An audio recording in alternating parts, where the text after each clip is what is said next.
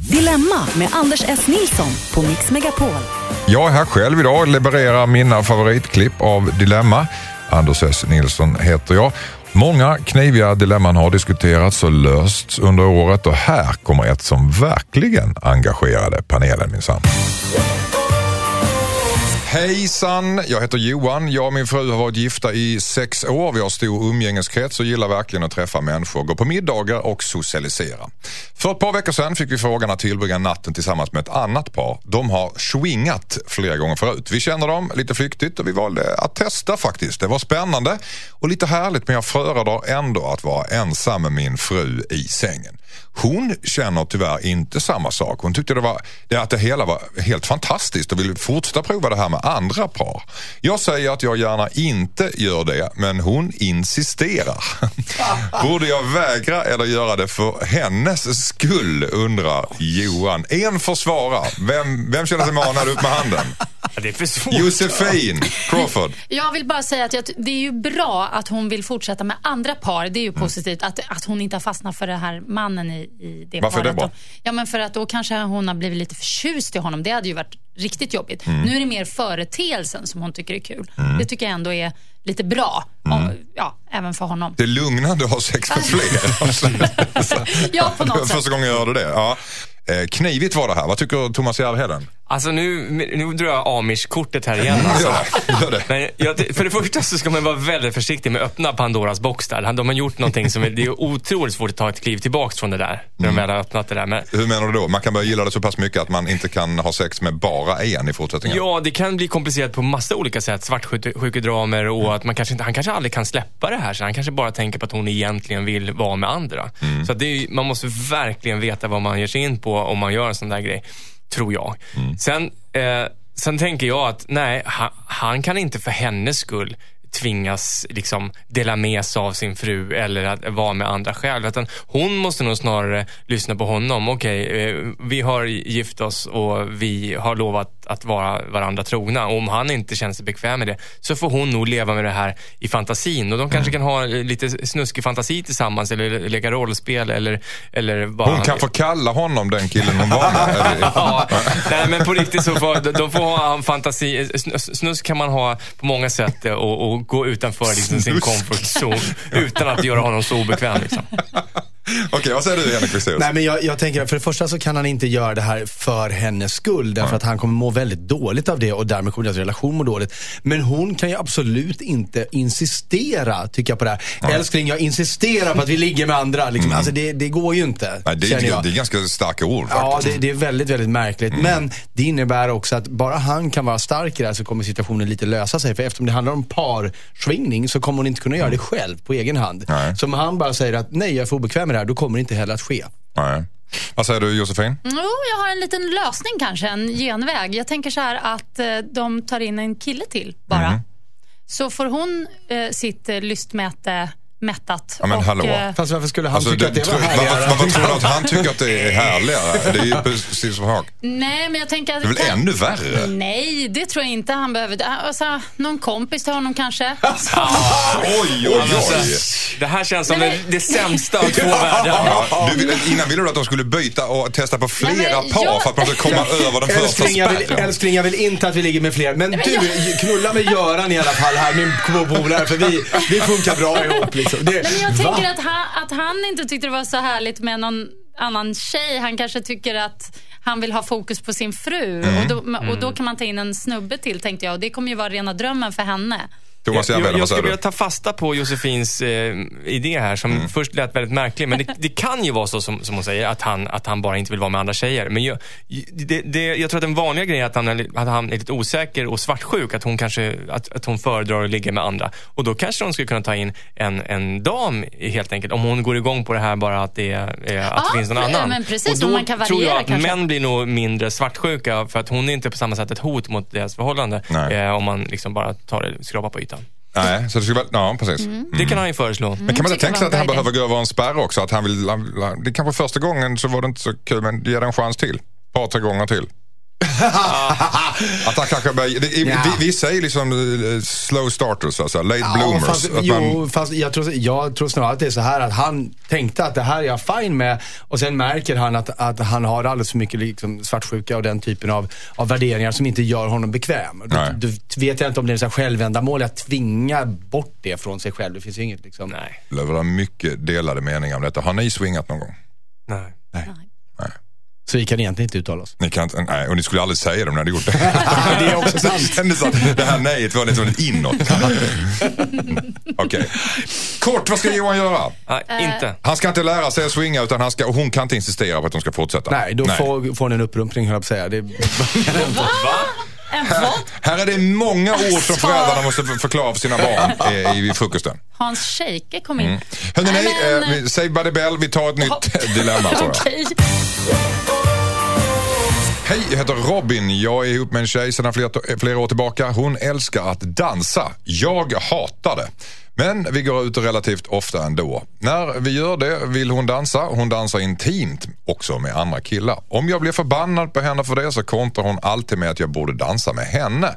Men jag hatar känslan av att stå på ett dansgolv. Jag blir väldigt obekväm och kan till och med må riktigt dåligt av det.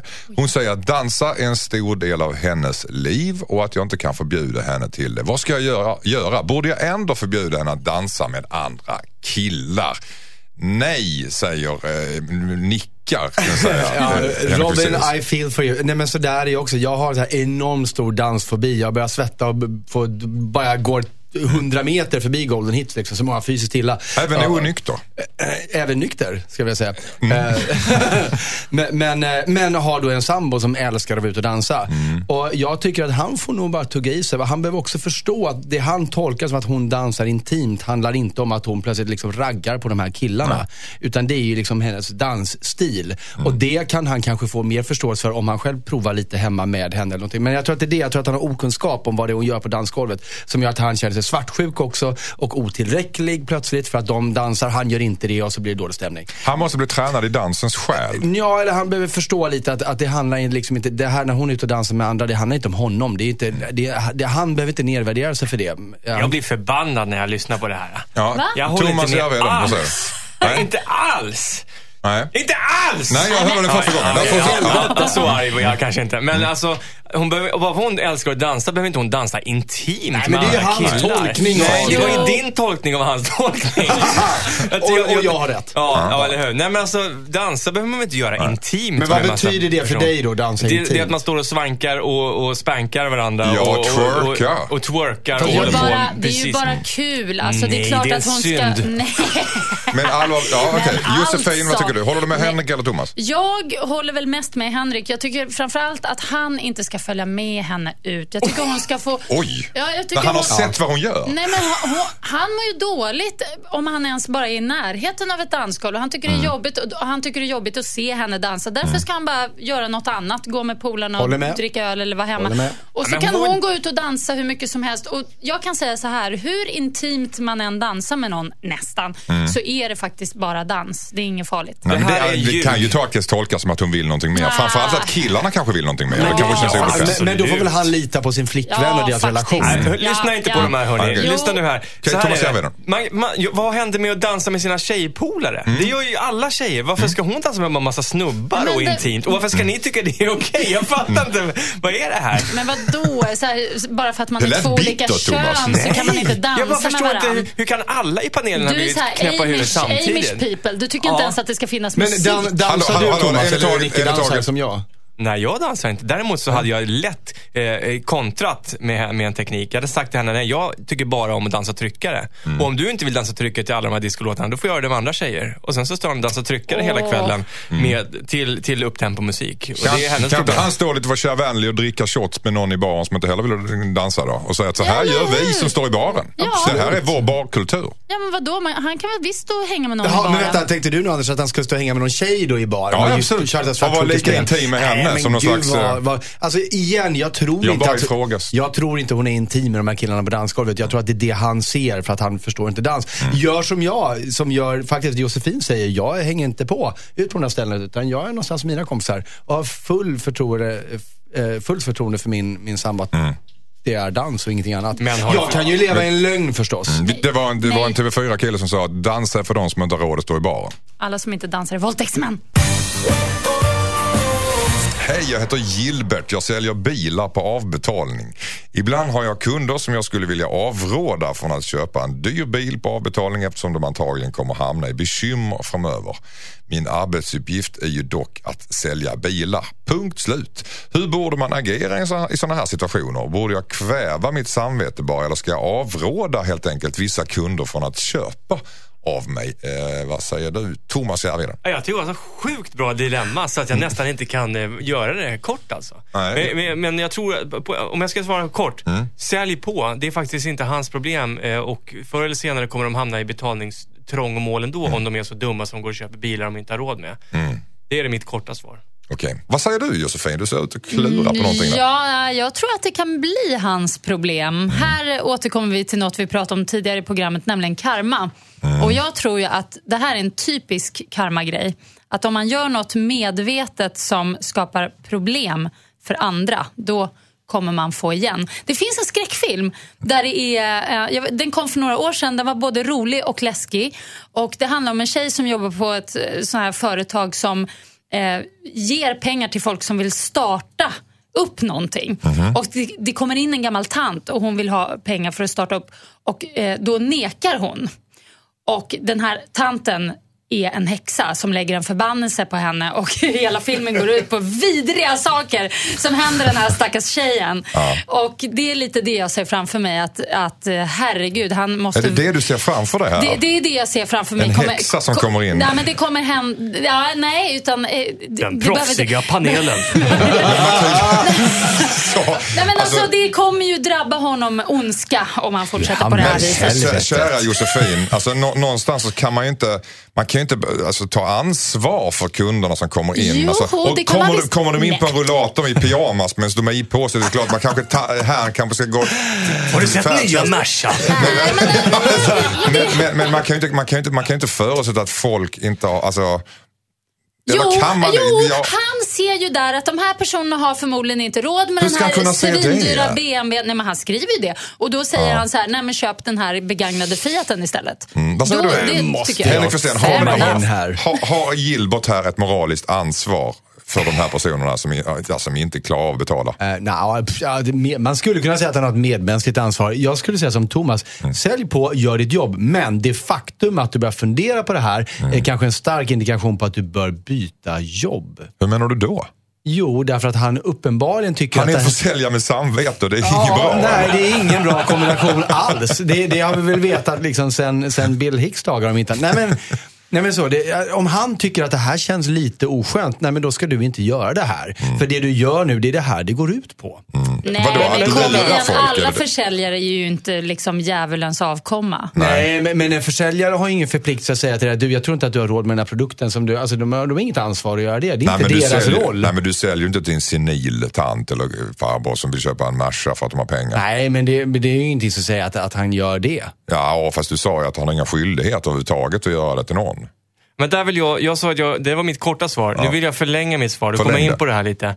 Eh, eh, för min egen smak så, Mm. så kan jag verkligen tycka om en försäljare som är onödigt ärlig.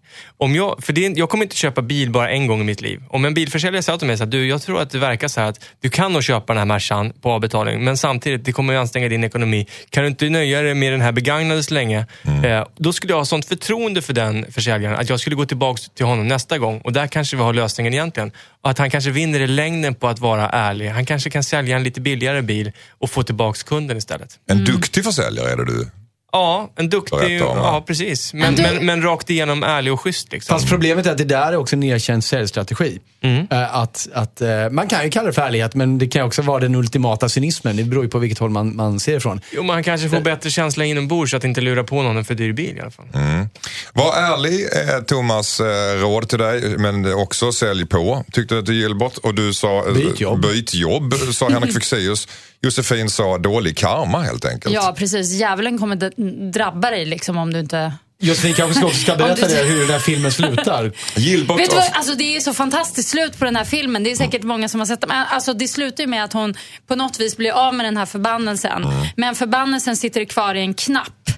Och den knappen förväxlas med en, en one dollar mynt som ligger i ett kuvert och hon har den i fickan och hon trillar ner på ett tågspår och blir överkörd. Alltså det är så... Okej, ja, okej jag ska lugna ner mig. Kan köra en låt eller någonting? Alltså, jag, alltså, Se det, upp Gilbert, se upp Se Gilbert. upp Gilbert. passa dig bara. Det finns mer i bilindustrin än du kan tänka dig. Hej, jag heter Karl. Min sexåriga sons hamster Umberts försvann för några veckor sedan medan min son var bortrest med sin mamma. Jag köpte en ny hamster som såg likadan ut och fortsatte som om inget hänt. Nu har han dock börjat ställa frågor kring Umberts. Han menar på att han har ändrat mönster i pälsen och beter sig lite annorlunda. Jag blir väldigt obekväm när han pratar om Umberts. Borde jag berätta sanningen för honom undrar stackars Karl här. Pappan, alltså, vad säger du Josefin? Åh, jag kan på något vis, även om jag inte är i samma situation som den här pappan, så kan jag ändå känna igen mig i det hela. För att jag har tänkt tanken då min son har en hamster. Och de lever ju inte mer än två, tre år. Och jag har då istället valt att prata om att vi pratar om hamsterns död redan innan, som en, att man, bear, man liksom bearbetar in det. Så Döden att- naturligt för så att, så att när det väl händer så händer det. Det kommer bli jättesorgligt, men vi vet om att det kommer hända. I det här fallet så är det ju komplicerat. Ja. Och var- varför, varför heter hamstern Umberts? Umberts. Umbert, ja bara redan Men- där. Så. Lamberts, Eh, Umberts. Ja, en- Göran Umbert, Alltså, gnagare från Eh. Norrköping. men, och det är ju en jäkla skön liten sexåring där också. Så, vad, vad, vad missade jag nu? Nej, det var bara gnagare från Norrköping. Det som, Vi ska, vi ska prata mer om Umberts öde här. Om okej, man ska okej. tutell eller not tutell för en sexåring, eller hur? Ja. Det kan vi säga. Ja, men alltså, jag- Josefina ger sin syn. Du, du ska få prata Okej. mer jag lovar dig. Henrik Fexeus ska få säga sitt och Tobias Persson också. I Dilemma i Mix Megapol. Umberts. Mix Megapol är kanalen och Dilemma heter programmet. Anders S. Nilsson heter jag och Henrik Fexeus är här. Och Josefin eh, Crawford är här, Tobias Persson är här och vi har glada minnen för jag har precis pratat om ett brev från Karl som undrar om man ska erkänna att han i smyg bytt ut sin sons hamster. Och hamstern heter Umberts. eh, vi tyckte det var väldigt skojigt. Eh, men det här är ett stort dilemma. Josefin eh, sa hon också det, att hon tyckte det var väldigt prekärt. Och att man någonstans ska förbereda sexåringen för att det finns en hamsterhimmel och så vidare. Ja, men nu har ju inte den här pappan gjort det då. Nej. Så, eh, ja. så jag tycker väl nu, med tanke på att sexåringen är så pass eh, bright att han noterar förändringar i pälsen och beteende och allting. Så Kan tycker jag nog att pappan ska krypa till korset faktiskt. Kan man inte ljuga att det är naturligt för hamstrar i den åldern att förändra mönster i pälsen? Nej, nej, nej, man målar in sig i ett hörn och så helt plötsligt så blir hamstrar, de ändrar färg och de lever tills de är hundra år. Och de, är, alltså det, De blir två meter långa, tänderna går runt hela förvandlas till kroppen. en hund. Jag vet inte vad som händer. Alltså det Vad- speciellt vad- vad- djur. Henrik Fexeus, vad säger du? Nej, men jag, jag säger inte vad, vad alternativet skulle kunna vara. Nej. Och du menar att han ska berätta sanningen? Ja, det, det, Mm. det finns ingenting annat. Det, det är ju... Nej, men det måste väl vara jätteförkrossande och hjärtslitande för, för en sexåring att Ja, att ja, den gamla hamstern är död. jo, och man har blivit lurad. ja. Jag, har- jag har ju trott Precis. att det här är min son Nej, men hans. he, hela hans här anknytningsmodell här till sina föräldrar kommer ju gå åt helvete och det är hans pappas fel. Umberts är inte Umberts. Nej. Umberts är inte den Umberts han trodde var.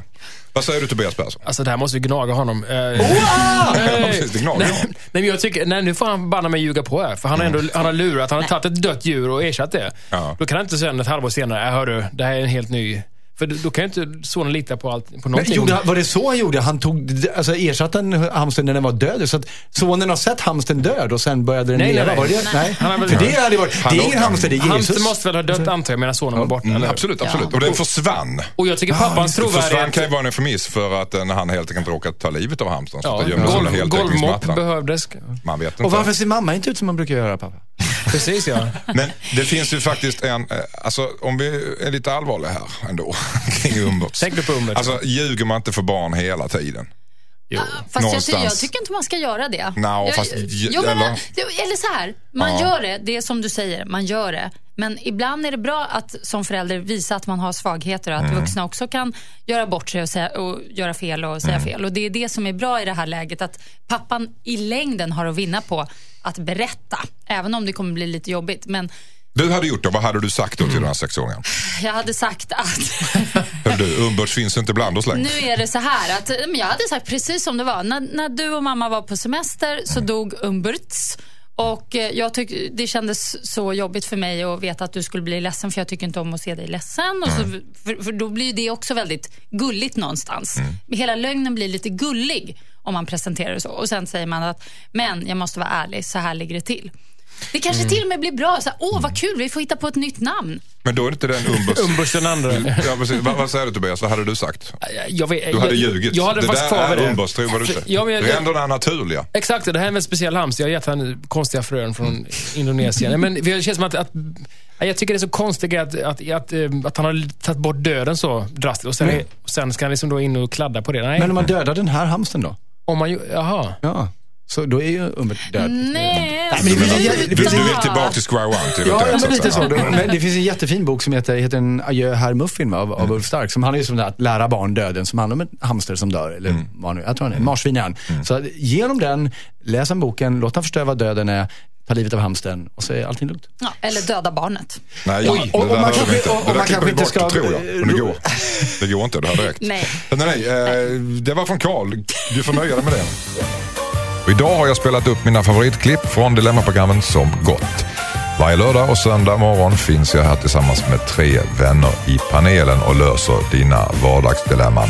Ses nästa lördag klockan åtta. Hej då!